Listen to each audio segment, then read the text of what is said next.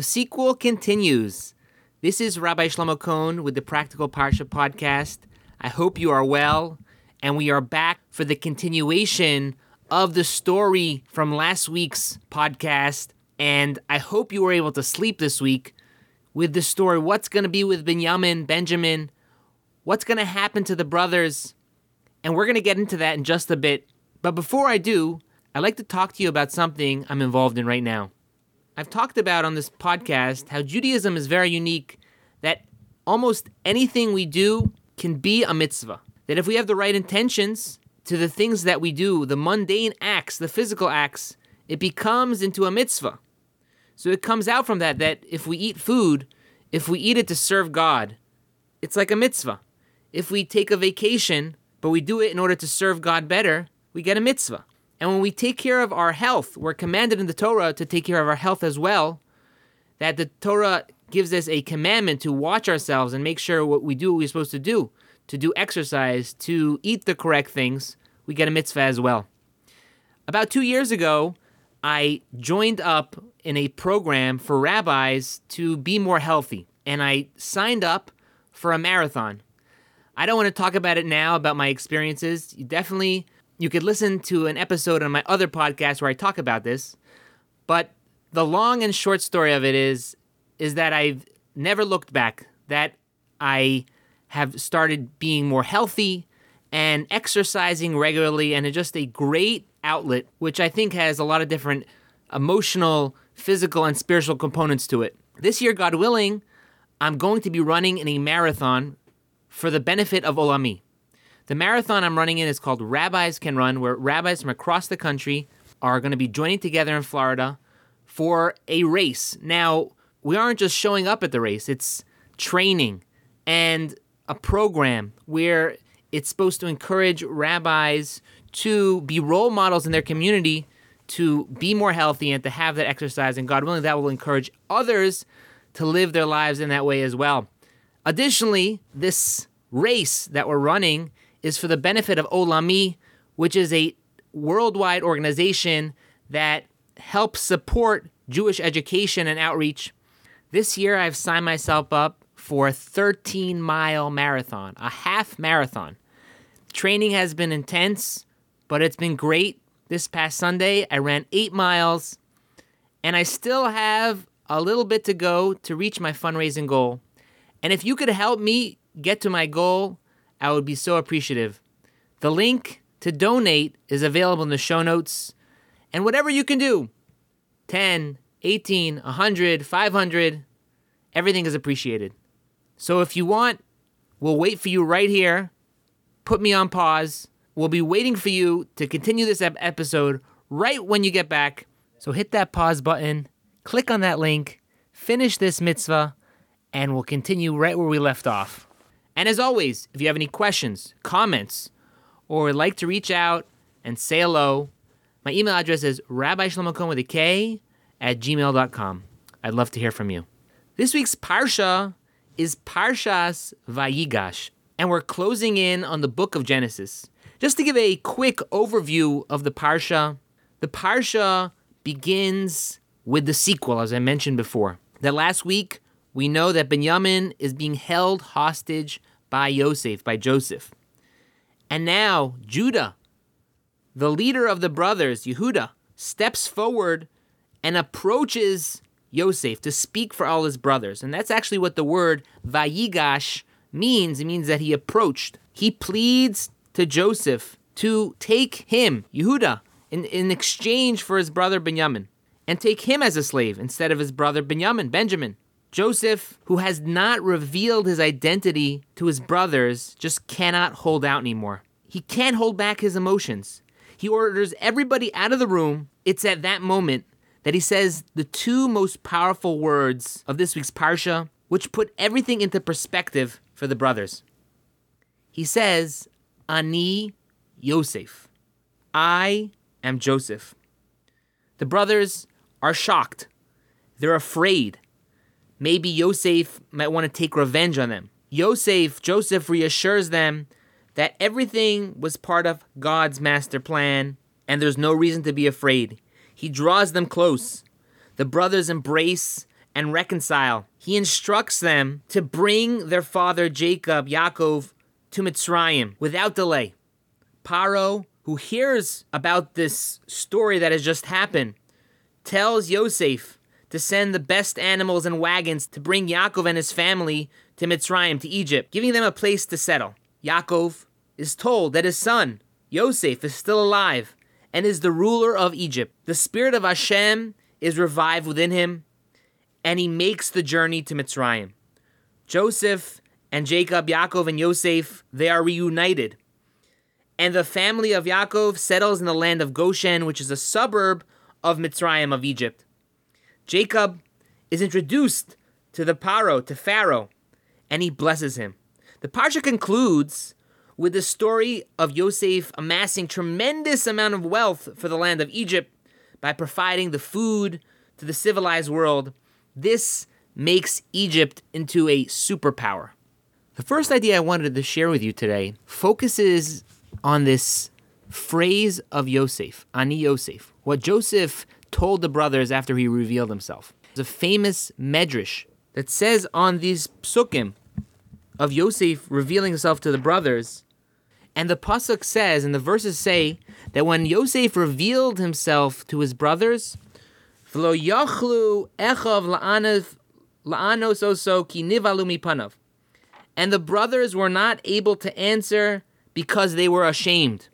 They were totally struck. They were silenced. They they could not speak.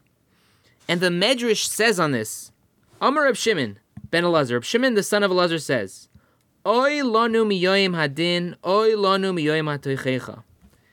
He says, it's translated, Woe to us on the day of judgment, and woe to us on the day of reproof. It sounds very strong. And the, the Medrash continues. Yosef Katanim Shel Shvatim, he was, the, he was one of the youngest of the brothers. And the brothers couldn't answer him after he revealed his identity. When when God comes, and he gives tochacha, which is reproof to each and every person. How are we going to fear? All the more so, how are we going to feel? Now, at first glance, this statement of the Medrash seems to be fire and brimstone. Seems to be very strong, right? Repent now. That's what it seems like. And on a deeper level, there's a question that could be asked here because when the when Yosef revealed himself to the brothers, did he give them reproof? Did he criticize them? Did he say? Did he give them musar? Did, which is, did he give them? Did he try to give them instruction to to be better? The answer is no. All he said was Ani Yosef. I am Yosef. So the question begs to be asked is why is the Medrash saying from here, Woe is to us on the day of judgment and woe is to us on the day of reproof. There was no reproof here. It wasn't any strong words. He was just saying, I am Yosef. What, why, why was it that the brothers were so shocked and couldn't speak even to the point where they couldn't even say anything? And Reb Chaim Shmulevitz explains in Sichos Musar a very important lesson when it comes to reproof, when it comes to tochacha. When we think of reproof, musar, which is to, to, to give someone, to correct someone, we think of criticism, we think of screaming, you know, being strong with somebody, telling them what they did wrong, pointing out their faults. That's how we view tochacha, reproof. And Reb Chaim Shmulevitz explains that's a misunderstanding. Real reproof is not necessarily when you're criticizing someone or you're being strong with them or you're giving to them over the head, but it's much deeper than that. It's when we have a recognition that we did something incorrect, that we have a realization that we could have been more than we are, we could have been greater than we are. It's not necessarily screaming, it's not yelling. It's a certain hakara in Hebrew, which is like a recognition that I've been doing something and it's incorrect. It's that moment, that aha moment, where it clicks and you have that recognition. And Yosef, he didn't scream at his brothers. He just said, Ani Yosef. I am Yosef. I am Yosef, your brother, who you sold. That's what he was trying to make them recognize. I am Yosef, your brother, that you sent down to Egypt. I am Yosef, your brother, that had these dreams which you tried to get rid of and tried to not to prevent from happening. And he was able for them to recognize their mistake at that moment, had to, how they had misread the situation and made a mistake in their judgment. And therefore, they were shocked. All their rationalizations, all their calculations, they thought that they were doing the right thing. And according to many commentaries, they thought they were doing a mitzvah by selling Yosef. Two words made them have the realization that they are incorrect. And um, the Medrash that's telling us that woe is to us on the day of judgment and woe is to us on the day of reproof is really a recognition for us on two levels. Because when we do things, we many times have rationalizations why we are doing something or not doing something. Sometimes they're correct, and sometimes it's not so correct. You know, we, we say we shouldn't go here, we should go, we should do this. And we're constantly making those decisions. We have to remember that we need to be true to ourselves when we make those decisions because God willing after 120 when we get to the next world the the reproof that we're going to have is not the criticism is not the you know the strong words but rather it's going to be the mistakes that we made, the rationalizations that we made to ourselves, the potential that we could have been. Because when a person recognizes their mistakes, they see how they could have been better and how much more of a better life they could have lived. And that's what caused the embarrassment of the brothers. That's what caused them that they were not able to speak because they saw clearly how bad of an error they had made given it was it was God's plan, but the brothers were still shocked, and that's what Joseph did. Joseph had to reassure them that this was God's plan, and he was not upset at them. the The Medrash is teaching us this important lesson that we have to be careful with our rationalizations, and because we always want to be the most we could be, we don't want to look back afterwards and see a life that we could have been even better, a life lived even to a higher level than before. There's a famous story that they say over from the Netziv, from Rabbi Naftali Tzvi Berlin, who was the Rosh Yeshiva of the great Volozhiner Yeshiva, which is considered the mother of all yeshivas. And he was a great scholar who, who wrote the Ha'amek Davar, which was a commentary on the Torah, as well as other works. And he was a great scholar. And, and the story goes is that when he completed his magnum opus, the Ha'amek Davar, which is the commentary on the Chumash, on the, on the Torah, he was very happy and celebrated tremendously. And they asked him, Why are you extremely happy about this accomplishment? What is it? And he said the following, and he told the crowd this story that when he was a child, he was a troublemaker. He was somebody who didn't want to learn, and his parents tried to send him to tutors and to have him extra help, but to no avail he was always acting out, running around, playing tricks, and they couldn't get him to be more serious about his studies. And it came to a point where his parents felt that it would be more worthwhile for their son to learn a trade such as tailoring, and at least he would be living an honest living. He wouldn't be a thief if he wouldn't know what to do. And the Netziv, as a young child, heard his parents having that conversation. And at that point, he took it to heart and changed his ways, became more serious about his learning, and became into the great Netziv. And he was saying, now that I've completed this work, the Ha'amek Davar, when I come up to Shemayim, when I come up to heaven, if I would have never become a Torah scholar, when I got up there, they would say, Where is the Ha'amek Davar? Where is it? And the the loss of potential, the loss of that masterpiece would be lost to the Jewish people. But now that I've completed it, I am extra happy. And this is a very important lesson for ourselves that you know, we all want to maximize our potentials. And one of the ways that we do that is trying to be honest with ourselves when we're making those decisions, especially when it comes to our spiritual lives. Should I learn? Should I daven? Should I do this mitzvah? Granted, there are situations where we can't, you know, do the learning for whatever reason, or we're not able to do that mitzvah right now. But we have to make sure we're being true to ourselves when we make our decisions and not just trying to flub our way through the easiest way possible. The second aspect of this midrash, which I believe is very important to bring out, is the idea of constructive criticism or giving criticism. You know, like I mentioned before, we think that if we want to straighten someone out, we need to be strong, we have to be critical. And we see from Yosef that sometimes when you need to make people realize what they did wrong, it's not necessarily being critical, but it's using your, the correct words. And I feel that this is a lesson that we should take for ourselves when we deal with others. We all have different relationships with our spouses, with our family, with our children, with our friends, with our employer, with our employees.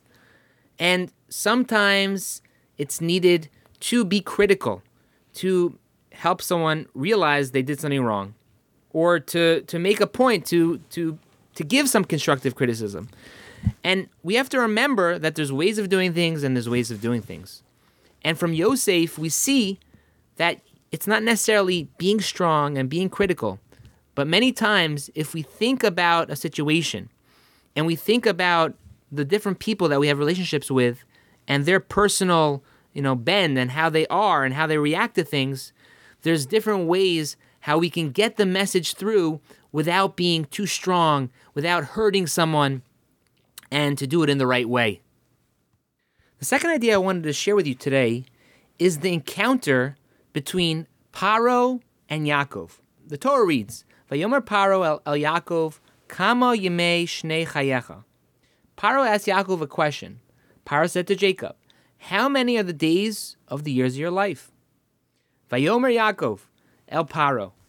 And Yaakov said to Paro, Yemei shnei migurai shloishim umeashana ma'at v'roim hoyu yemei shnei chayai v'yusigu es yemei shnei chayai avoisa b'yemei migureihem. The days of the years of my sojourns have been a hundred and thirty years. Few and bad have been the days of the years of my life, and they have not reached the lifespans of my forefathers in the days of their sojourns. And it always bothered me that when Yaakov Avinu, when Jacob approaches Paro, he seems to be complaining to him. He seems to be saying that life's not good. I've had a bad life. I've had a hard life. You know, obviously, when we speak about our forefathers, we're talking about the greatest of the great, and we can't even imagine their lofty levels. But at the same time, we see that Yaakov was punished for saying those words. And the, the Das which is a compilation from the Bale Tosfos, cites on this pasuk, on this verse, from that medrash. And he cites from the medrash as follows. Bisha sha'amar Yaakov ma'at v'roim, at the time that Yaakov Avinu, the Jacob, said, the years of my life are short and bad, Amar lo HaKadosh Baruch Hu, God said, Ani maltisecha me'esav milavan. I saved you from Esav and from Laban. V'chzarti lecha Dina. I gave you back your daughter Dina. V'gam Yosef and also Joseph. He came back to you. You were reunited with him. V'ata tisram v'ram. And now you're complaining about your life that's been short and and bad. Chayecha. It's a it's a it's a wording of, of, of a swearing. Sheminyan hatevo sheyesh min vayomer abiyame migurai kach yechsru mishnesecha. That the amount of the, the numerical value of the words that you said in that taparo will be deducted from your life. Shalotichya kechai yitzchak avicha. And you will not live as long as your father. Share Yitzchak chai kaf pei shana, because Yitzchak lived 180 years. For Yaakov lo chai kuf memvav and Yaakov only lived 147 years. And according to the commentaries, Yaakov was actually trying to explain to Paro why he looked so old. That because of all the stress and the agony that he'd gone through, he looked extremely aged. And Rabbi Twersky, on his commentary to Chumash, explains that the reason why Yaakov was held accountable for his statement was because he was looking back on the past and complaining. A person normally, when they're in a, a hard situation, they are allowed to say, This is hard, this is very challenging.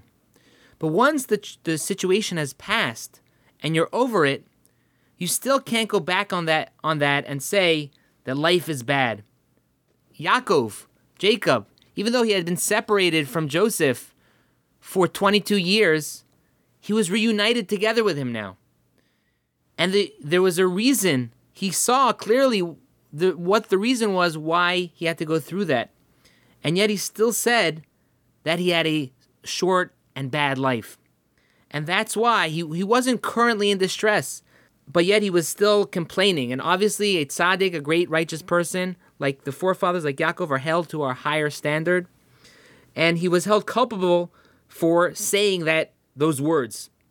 And the idea that we should take from this is that when it comes to things that come to us in life, you know, many times we go through a situation and when we come out the other side, we recognize the benefit of what we came out through. I'm not taking away from the challenge that you faced. And many times we don't see, but we know everything God does for us is for our benefit. And that should be our mindset.